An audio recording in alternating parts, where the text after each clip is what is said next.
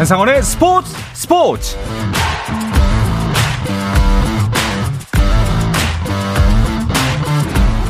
스포츠가 있는 저녁 어떠신가요? 아나운서 한상원입니다.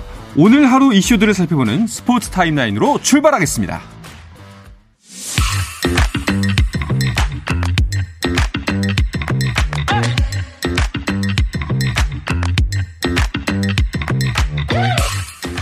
경기 도중 부상으로 쓰러진 손흥민이 안면 골절 수술을 받게 됐다고 소속팀인 잉글랜드 프로축구 토트넘이 밝혔습니다. 손흥민이 카타르 월드컵 개막을 불과 17일 앞두고 수술을 받아야 하는 것으로 결정되면서 파울루 벤투 감독이 이끄는 한국 축구 대표팀에는 커다란 적신호가 켜졌는데요. 이 소식은 잠시 후에 자세하게 전하겠습니다.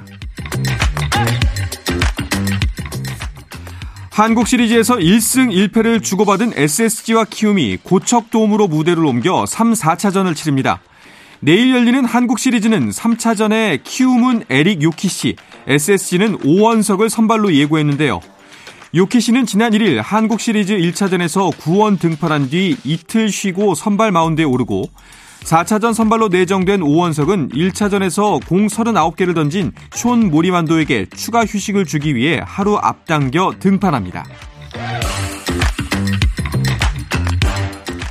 미국 메이저리그 최강팀을 가리는 월드시리즈에서 노히트 노런이 역대 두 번째로 나왔습니다. 월드시리즈 4차전에서 4명의 투수가 이어 던진 휴스턴 애스트로스가 필라델피아 필리스 타선을 꽁꽁 묶어 9이닝 동안 단 한 개의 안타도 허용하지 않고 5대 0으로 승리했습니다. 이로써 휴스턴은 시리즈 전적을 2승 2패 다시 원점으로 돌렸습니다. 미국 프로농구 NBA에서는 밀워키가 개막 후 7전 전승을 달렸습니다. 밀워키 벅스는 디트로이트 피스톤즈를 116대 91로 완파했는데요. 아데토쿤보는 32득점, 즈루 할러데이가 26점으로 팀 승리를 이끌었습니다. 한편 LA 레이커스는 로니 워커 4세의 28득점 활약으로 뉴올리언스 펠리컨스를 연장 끝에 120대 117로 이기고 2승째를 챙겼습니다.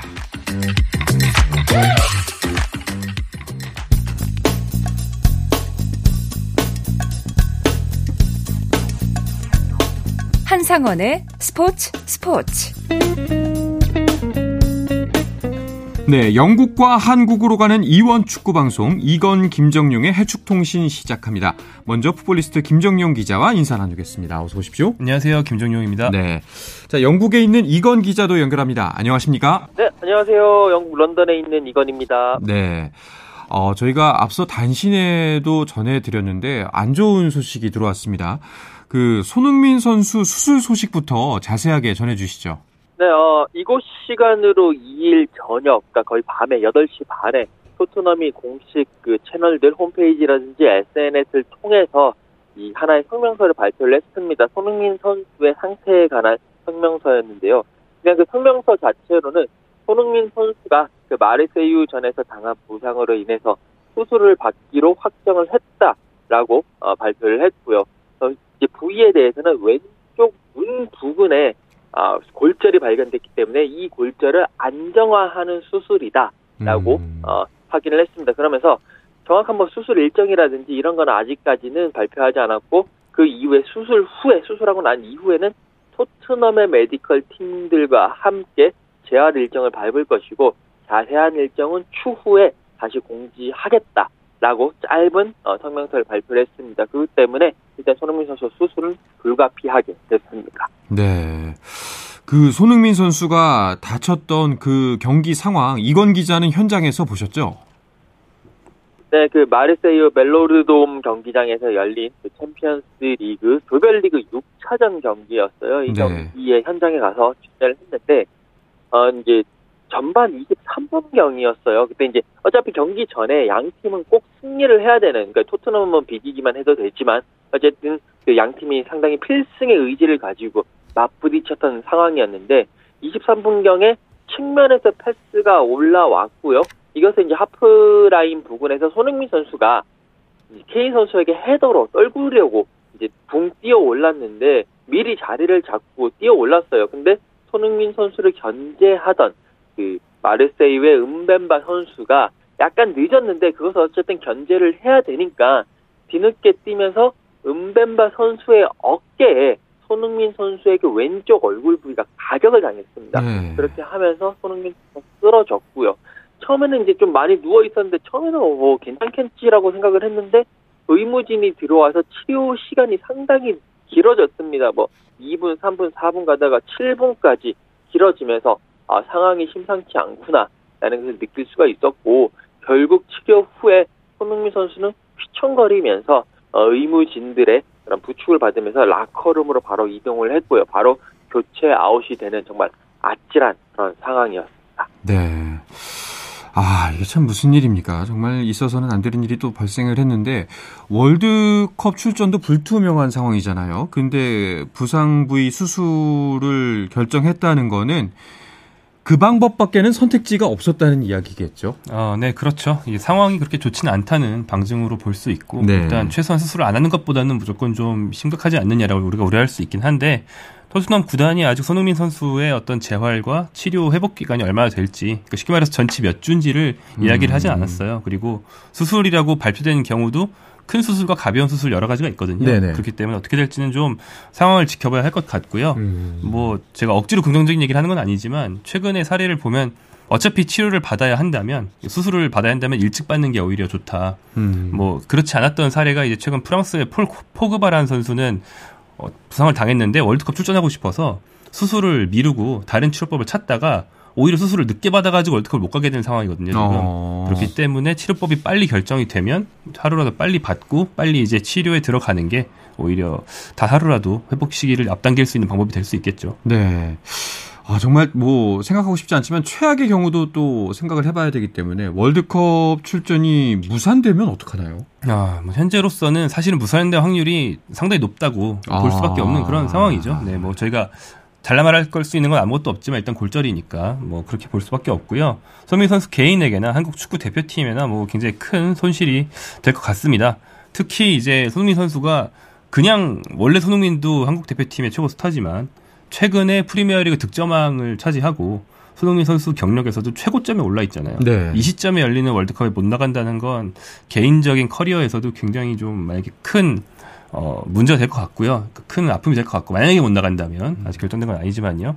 특히 이제 파울로 벤투 한국 대표팀 감독이 손흥민 선수가 없는 팀을 거의 상상하지 않는 것처럼 팀의 운용을 하고 뭐 손흥민 중심의 다양한 카드를 늘 실험해 왔거든요. 그렇기 때문에 만약에 빠진다면 어, 그 타격은 여느 선수들보다 몇 배로 클 겁니다. 그렇죠.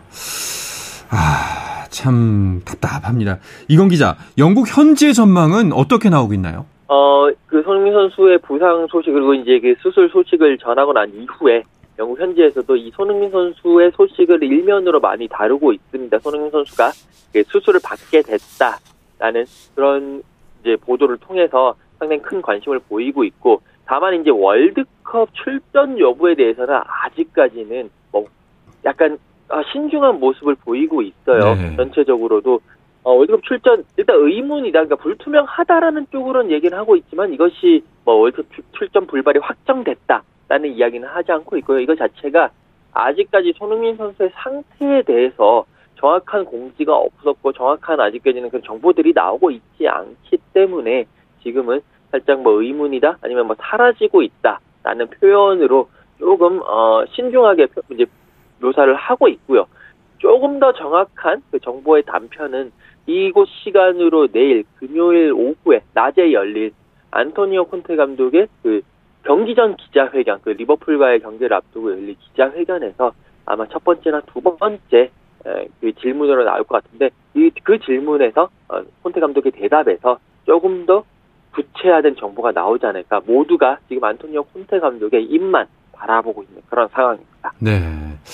아, 정말 진심으로 큰 부상이 아니었으면 좋겠는데, 네. 어, 일단은 내일 뭐 결과를 받아봐야겠지만, 어, 손흥민 선수 이전에 이제 그런 비슷한 부상을 당했던 선수들의 복귀나 복귀 시점을 찾아보면 좀 우리가 그래도 어느 정도는 예측 가능하지 않을까요? 네, 이게 사실 그렇게까지 드문 부상은 아니에요. 어. 축구하다 보면 축구장에서 선수들이 뭐 손바닥이나 이런 데 얼굴 맞는 건 많이들 보시잖아요. 네네. 뭐 휘두르다 보면 어디 맞기 때문에 이쪽 그리고 어- 얼굴 중에서도 눈 근처 뼈는 상당히 약해서 음. 이쪽 부상이 그렇게 흔- 드물진 않습니다. 네. 그래서 비교적 최근에 좀 유명한 사례가 둘이 있는데 하나는 조기 복귀가 됐던 경우고 네. 나머지 하나는 2개월이나 걸렸던 경우라서 음. 뭐 좋은 어떤 사례가 될 것 같아요. 먼저 조기 복귀 사례를 보면 작년이죠. 벨기에 대표팀의 굉장히 유명한 미드필더 더브라위너 선수가 유로 2020을 앞두고 그 안와 골절 부상을 당했어요. 어. 그런데 이때 더브라위너 선수는 약 3주 만에 복귀를 했고요. 수술을 받았다고 했지만 뭐 그것도 오히려 마스크를 벗고 뛸 수 있게 하는 가벼운 처치에 가까운 수술이었다고 합니다. 아. 그래서 어, 대회 첫 번째 경기를 거르고 두 번째 경기부터는 뛰었고 그 자신이 뛴 경기부터는 골도 넣었어요. 오. 이런 사례도 있고요. 반대로 현재 김민재 선수의 동료로 굉장히 우리가 친숙한 나폴리 팀의 빅터 오시멘 선수는 역시나 작년에 비슷한 부상을 당했는데 이 경우에는 복합 골절에 가까웠다고 그래요. 핀도 많이 박았고 그 오. 골절 부위에 그래서 복귀에 2개월이 걸렸고 복귀한 뒤에 지금까지도 마스크를 쓰고 경기에 나서고 있거든요. 아. 그러니까 같은 아나골절이라고 발표가 돼도 극과 극에 가깝게 굉장히 다양한 사례가 있습니다. 아, 그렇네요, 정말. 근데 뭐 이제 설사 그 부상 부위가 그렇게 심각하지가 않고 만약에 긍정적인 케이스처럼 빨리 복귀를 한다 하더라도 어, 손흥민 선수가 월드컵 무대에서 평상시와 같은 경기력을 펼칠 수가 있을까도 우리가 걱정하는 부분이잖아요. 그렇습니다. 손흥민 선수가 일단 수술을 받게 됐기 때문에 최소한 한 2, 3주 정도는 어, 여러 가지 뭐 훈련이라든지 이런 것이 정상적으로 할 수는 없을 상황일 겁니다. 그렇기 때문에 어, 감각을 유지한다라든지 몸을 만들 뭐 시간적인 여유가 사실상 부족하기도 하고요.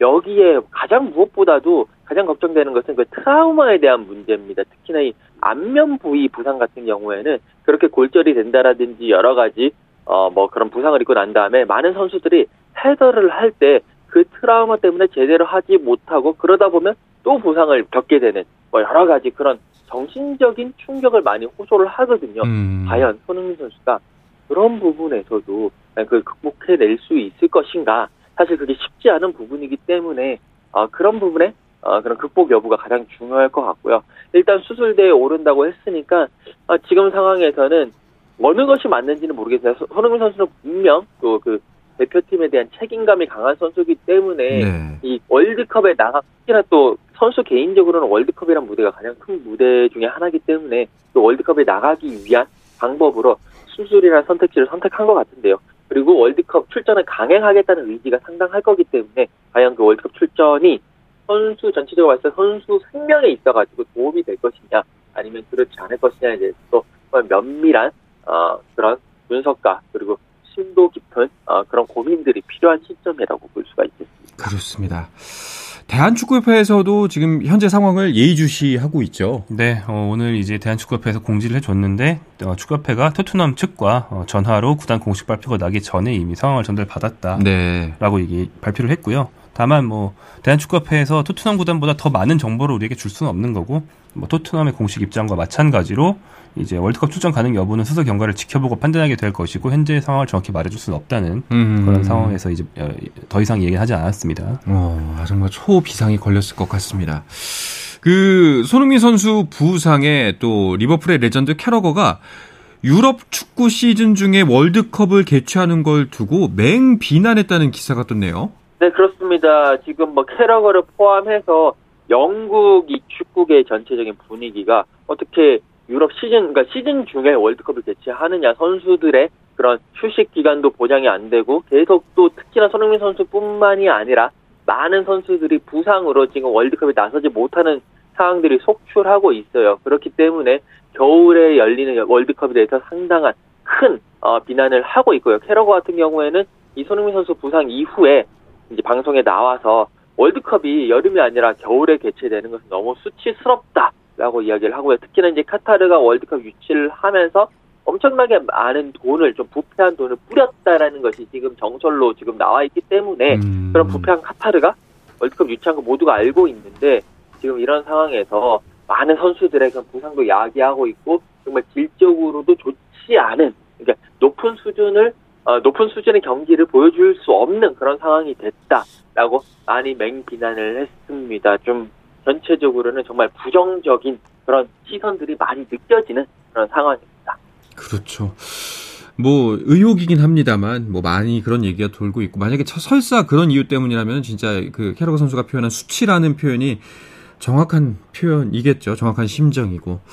아, 그나저나 우리 대표팀은 손흥민 선수 부상에 또 황의조 선수는 굉장히 부진하고 월드컵이 이제 뭐 20일도 채 안 남았잖아요. 네, 코앞으로 다가왔는데. 예, 걱정거리가 너무 많네요. 네, 한국의 대표적인 해외파 공격진, 뭐 주전 공격진이 손흥민, 황의조, 황희찬인데 예. 세 선수 다 지금 문제가 있어요. 손흥민 음. 선수는 뭐 말씀드린 바와 같고 황의조 선수의 경우에는 현재 그리스의 올림피아 코스에 소속이 되어 있는데 그 무득점이죠. 시즌 초반에 주전으로 기회를 계속 잡았는데 뜻밖에도 골을 거의 아예 넣지를 못했어요. 그래서 어, 이 팀이 바캄부라는 중국에서 이제 김민재 선수랑 같이 뛰었던 꽤 유명한 공격수를 데려와서 이제 팀에 적응시킨 뒤에는 황의조를 안 쓰겠다 음. 이런 얘기를 해서 이제 황의조 선수를 1월부터는 원소속 팀인 노팅엄 포레스트로 임대 복귀시키겠다라는 그런 얘기가 나와 있습니다. 오. 어. 굉장히 좀 심각한 상황이고요.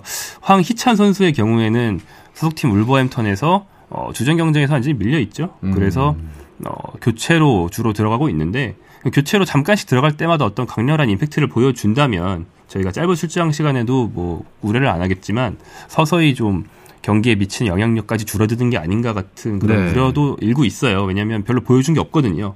세 선수 모두 상황이 좋지 않습니다. 아 그러면은 이 황의조 선수를 1월 달에 다시 한번 원, 원팀인 노팅엄으로 복귀를 시키겠다라는 이야기는 공식적인 반응인가요? 어, 이제 보도예요. 네. 네 아직은 보도지만 이게 어, 굉장히 만약 만약에 노팅엄으로 가게 된다면 굉장히 안 좋은 상황이라고 보시면 됩니다. 왜냐하면 노팅엄이 황의조를 원해서 다시 데려가는 게 아니고 올림피아코스가 뭐랄까 반품하는 상황인 아, 거거든요. 그렇죠. 네. 표현이 참. 네. 그리고 이제 피파 국제축구연맹에서 정한 규정 중에 한 시즌에 한 선수가 최대 두 개 팀까지 뛸 수 있고 세 개 팀에서는 뛸 수 없다라는 규정이 있는데 황의조는 이적 전에 전속팀 보르도에서 이미 뛰었어요. 음. 보르도 올림피아 코스에서 뛰었기 때문에 원칙적으로는 노팅엄을 갔을 때 못 뛰입니다. 어. 그래서 이제 만약에 올림피아 코스가 이 선수를 안 쓰겠다고 하면은 황의조 선수는 뛸 데가 없어지거든요. 이런 문제가 발생하기 때문에 이번 시즌은 그냥 아웃인 거군요. 그럴 수 있습니다. 이제 어. 유권 해석이 있어야 되고 왜냐하면 이제 최근까지는 코로나19 때문에 여러 팀에서 뛴걸또 허락한 적도 있었어요. 그래서 음. 유권 해석이 좀 필요하긴 하지만 일단 원칙적으로는 그럴 가능성이 상당히 높아요. 현지에서도 그런 가능성 보도하고 있거든요. 또 노팅엄은 프리미어리그 팀인데 그리스에서 최근에 좀 부재했던 황희수 선수가 뛸 수 있기도 어렵고요. 그래서 여러모로 굉장히 어려운 상황이고 뭐 이적하는 어떤 행선지나 뭐 최근 컨디션 조절이나 여러모로 좀 많은 고민이 필요한 상황이 됐습니다. 궁지에 몰려 있다라는 표현이 맞는 것 같습니다. 이건 기자. 그렇다면 황희찬 선수도 점점 설 자리를 잃어가고 있는데 만약에 새 사령탑이 부임해야 좀 반전을 꾀할 수 있는 상황인 걸까요? 네, 그렇습니다. 일단 새 사령탑이 부임하면 그 새 사령탑은 모든 선수들에게 그나마 공정한 기회를 제공을 하고요. 거기에서 자신의 구상과 자신의 입맛에 맞는 선수를 이제 계속 쓰게 되는데 문제가 지금 이 울버햄튼이 새 사령탑 부임 관련이 소식이 아직까지 안 나오고 있다는 겁니다. 그 브루노 라지 감독이 경질당하고 난 이후에 스티브 데이비스 그리고 제임스 콜린스 코치가 함께 이제 지휘봉을 잡고 있는데요. 울버햄튼은 새 사령탑을 계속 물색을 하는데 그 누구도 아직까지는 이 울버햄튼을 맡으려고 하지 않고 있기 때문에 일단 이번 2022년 그러니까 2023년이 오기 전까지는 어, 얼마 안 남았으니까 이때까지는 이 스티브 데이비스 코치 체제로 가겠다라고 음. 결정을 했습니다. 약 한 뭐 한 두 경기 세 경기 그 정도 남아 있는데요. 아, 이런 상황이기 때문에 또 스티브 데이비스 코치 같은 경우에는 자신이 감독이 아니라 아직까지는 감독 대행이고 임시 감독이기 때문에 뭔가 팀에 큰 그런 변화를 주기에는 자신의 입지가 아직 불안합니다. 그렇기 때문에 계속 하던 대로 그냥 기존의 선수들을 계속 믿고 그냥 그렇게 가고 있는 거거든요. 네. 그래서 감독이 새로 오기 전까지는 황희찬 선수에게는 큰 기회가 올 것 같지는 않고요. 그렇기 때문에 황희찬 선수는 더더욱 준비를 하면서 그 언제 올지 모르는 기회를 잡기 위해서 더 준비하면서 마음을 다잡아 가면서 계속 훈련에 매진을 해야 되는 그런 상황이 될 것 같습니다. 알겠습니다. 자, 이런 상황이 되니까 다른 우리나라 유럽파 선수들 상황이 더 궁금해지는데요. 이 이야기는 잠시 쉬었다가 와서 자세하게 나누겠습니다.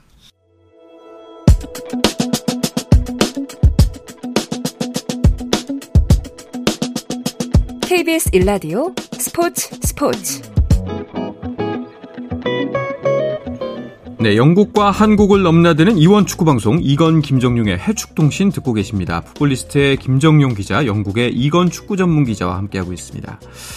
축구 대표팀 벤투호의 유럽파 비중이 굉장히 높잖아요. 네. 그런데 지금 이제 손흥민 선수가 수술을 받는다고 하니까 어, 다른 선수들 상황에 시선이 더 갈 수밖에 없는 것 같습니다. 현재 어떤가요? 네, 어, 일단 대표팀 선수들만 가지고 유럽파 얘기를 해보면 김민재, 뭐 이재성 음. 정도가 상당히 좋은 상황이라고 할 수 있겠고 그 밖의 선수들은 사실 좋은 상황이라고 하기가 좀 애매해요. 네. 일단 김민재 선수는 뭐 이렇게 아는 것처럼 나폴리의 굉장히 환상적인 시즌에 주전으로 활약하고 있는데 드디어 시즌 첫 패배를 당했습니다. 드디어라는 표현이 나왔어요. 네, 패배에 어, 있어서. 특히 챔피언스리그에서는 무승부도 없이 오전 전승을 달리다가 음. 가장 어려운 조별리그 경기였던 리버풀 원정에서 네. 0대 2로 패배를 했어요. 이 경기에서는 뭐 김민재 선수도 아, 완벽한 수비를 했다고 할 수 없는 그런 경기가 됐고요. 음. 그 밖에 뭐 마인츠에 있는 이재성 선수는 꾸준한 활약을 해주고 있고 또 대표팀에서 주전이라고 하기 좀 그렇지만 이강인 선수 역시 꾸준한데 나머지 이제 유럽파들이 좀 애매하죠. 말씀드린 그 황황 콤비뿐 아니라 음. 네. 뭐 벤투 감독이 최근에 상당히 중용했던 어, 정우영 선수, 네네. 프라이브르크의 유망주 공격수 정우영 선수도 이번 시즌은 입지가 좀 좁아진 상태입니다. 그렇군요.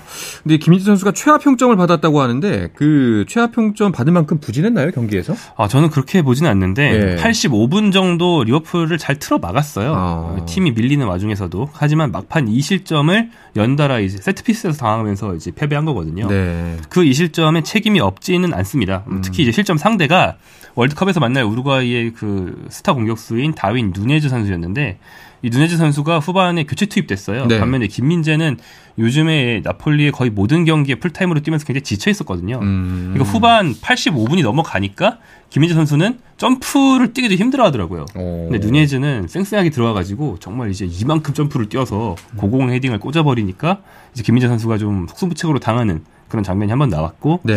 이제 월드컵에서 만날 선수와의 대결에 이런, 이런 점 때문에 우리가 주목을 많이 했고 우려를 많이 했지만 사실은 뭐 체력이나 이런 컨디션 문제가 좀 있었다 이렇게 이해하는 게 맞는 것 같습니다. 그렇군요. 그 이건 기자. 그 리버풀 홈 경기였잖아요. 지금 나폴리의 경기가. 그 영국에서의 반응은 어땠나요?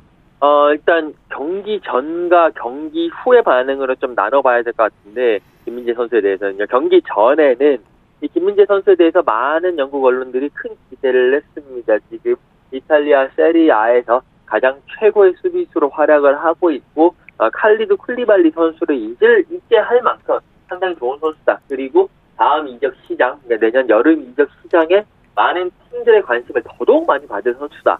라고 이런 선수가 리버풀에 와서 다시 한 번 더 자신의 그런 진가를 드러낼 것이다. 라고 많은 기대를 했습니다. 하지만 경기가 끝나고 0대 2로 이제 나폴리가 지고 어쨌든 그 2실점의 빌미를 좀 제공했다라고 이 영국 언론들은 어, 판단을 했고요. 그러면서 어, 영국 언론들 대부분이 김민재 선수가 특히나 다윈 누네스 선수에게 많이 압도당했다. 피지컬적으로도 압도당했다라는 표현을 쓰면서 어, 생각보다는 조금 이번에 리버풀 원정에 가서는 좀 실망스러운 모습을 보였다라는 식의 반응들을 좀 쏟아내고 있습니다. 네. 그리고 또 그 프리미어리그 팀들이 이강인 선수에게 관심을 보인다는 소식도 있던데 영국 현지에도 맞나요? 일단 영국 현지에서 보도는 이강인 선수에 대한 큰 관심은 아직까지는 사실 없는 게 사실입니다. 지금 이적 시장이 열린 것도 아니고요. 또 월드컵도 앞두고 있고 있기 때문에 크게 어, 관심이 사실 없고요. 아마 이강인 선수 같은 경우에 지금 이강인 선수 정도의 그 정도의 활약을 보여주고 있는 선수라면 많은 구단들이 관심을 받고 있을 거고 또 이 축구계에 이렇게 활동하고 있는 많은 에이전트들이 이강인 선수 쪽 에이전트에게 접근을 많이 할 거예요. 내가 이제 이렇게 이렇게 연결해 줄 수 있다. 우리 함께 일을 해보자. 이런 식으로 음. 많이 접근을 하고 그 와중에서 계속 자신들의 이익을 위해서 이적서를 어, 언론에 계속 흘리고 있기 때문에 그쪽에서 나온 음, 그런 침소봉대된 이적설들이 많이 나오고 있을 거고요. 일단 지금 이 시점에서 나오는 이적설에 관련된 이야기는 의미는 크게 없습니다. 다만 이제 아 이강인 선수가 이만큼 인기가 많구나, 많은 팀들의 관심을 받고 있구나, 딱 요 정도 선에서 생각하시면 될 것 같고 그것을 유의미하게 받아들이실 때는 이제 이적 시장이 가까워지거나 이적 시장이 오픈했었을 때 음. 그때 나오는 보도를 알겠습니다. 그 혹시 이제 손흥민 선수 부상으로 만약에 월드컵을 못 가게 된다면은 그 이강인 선수가 그 자리를 메울 수 있을까에 대한 이야기 관심도 높아지고 있거든요. 어떻게 생각하세요? 아, 물론 현 시점에서의 국제 경쟁력만 보면 이강인 선수가 손흥민 선수 바로 다음 가는 공격 자원인 건 확실하죠. 음. 현재 라리가에서 2골 3도움을 기록하고 있고 약체 마요르카의 중위권 도전을 이끌고 있는데 하지만 이 대표팀 입장에서는 이강인 선수를 본격적으로 테스트한 적이 없거든요. 음. 그리고 이제 월드컵 전에 평가전 기회가 없어요. 이게 이 대목에서 다시 한번 이 대한축구협회가 월드컵 전에 평가전 한 번 있는 거를 좀 국내 평가전으로 이제 치르는 게 좀 아쉬워지는 대목인데 음. 사실은 다른 나라들은 대부분 카타르 인근에서 모든 멤버를 총동원한 평가전 한번 하거든요. 네. 근데 이제 대한민국은 어, 출정, 출정식을 겸한 국내 평가전을 치르기 때문에 이강인이나 김민재 이런 해외파들은 합류를 못 합니다. 음. 그래서 이미 뭐 대표팀에 다 적응해 있는 뭐 김민재 이런 선수는 상관이 없지만 이강인 선수를 대회 전에 부랴부랴 테스트를 하고 싶다? 물리적으로 불가능한 상황이기 때문에 네. 대표팀에서 이제 월드컵에 데려갈 수는 있지만 조커로 쓸 수 있지만 중용하기는 굉장히 어렵죠. 아, 이 축구협회의 일정 조율도 좀 많이 아쉽고, 그리고 그동안 이제 벤투호의 선수 기용도 좀 많이 아쉬워, 이게 발목을 잠자는 느낌이 이런 변수에서 좀 드러난다는 생각이 드네요. 손흥민이 없는 상황을 아예 상상도 안 하고 그동안 이용했거든요. 예. 좀 가슴이 아픕니다. 자, 뭐 손흥민 선수의 부상과 수술로 챔피언스리그 이야기가 다 묻혔는데 오늘로 이제 조별리그가 모두 끝이 났습니다. 그렇죠, 이건 기자? 네, 그렇습니다. 이제 오늘 새벽에 열렸던 마지막 이제 4개 조의 경기를 통해서 어, 챔피언스 리그 조별 리그가 다 끝났습니다. 챔피언스 리그에서는요. 조 1위, 2위가요. 어, 챔피언스 리그 16강에 진출을 합니다. 그리고 조 3위는요. 유로파 리그 16강 플레이오프로 내려가게 됩니다. 어, 뭐 많은 이제 연례 특히 팀들이 나왔지만 제가 있는 영국에서는요 프리미어 리그에서는 리버풀, 토트넘, 첼시, 맨시티 모두 다 16강에 진출하는 기염을 보였습니다. 그렇군요. 다른 16강 진출 팀들은 어떤 팀들인가요? 네, 어, 이번 시즌은 이렇게 요약할 수 있어요. 빅리그 팀들이 대부분 다 승승장구했고 음. 그중에 스페인 라리가 한 리그만 몰락했다 이렇게 보시면 됩니다. 아. 어, 잉글랜드 마찬가지로 분데스리가 독일 분데스리가에서도 네 팀이 다 생존했어요. 바이에른 뮌헨, 프랑크푸르트, 라이프찌히, 도르트문트가 16강 진출했고요. 세리에 A에서는 네 팀 중 세 팀, 나폴리, 인테르, AC 밀란이 진출했습니다. 그리고 포르투갈 프리메라 리가에서 포르투와 벤피카 두 팀이 음. 생존했다는 게 상당히 눈에 띄고요. 이제 몰락했다고 말씀드린 스페인 라리가에서는 바르셀로나와 아틀레티코 마드리드가 탈락하는 이변에 가까운 음. 일이 있었기 때문에 레알 마드리드만 살아남았어요. 네. 그리고 프랑스의 파리 생제르맹, 벨기에에서 지금 돌풍을 일으키고 있는 클리프 브리허 이 팀들이 생존했습니다. 그렇군요. 자, 이야기 끝으로 이번 주 해축 통신 마치겠습니다. 이건 기자 오늘 고맙습니다. 감사합니다. 네, 풋볼리스트 김정윤 기자 감사합니다. 고맙습니다. 네, 내일도 저는 저녁 8시 30분에 돌아오겠습니다. 한상원의 스포츠 스포츠.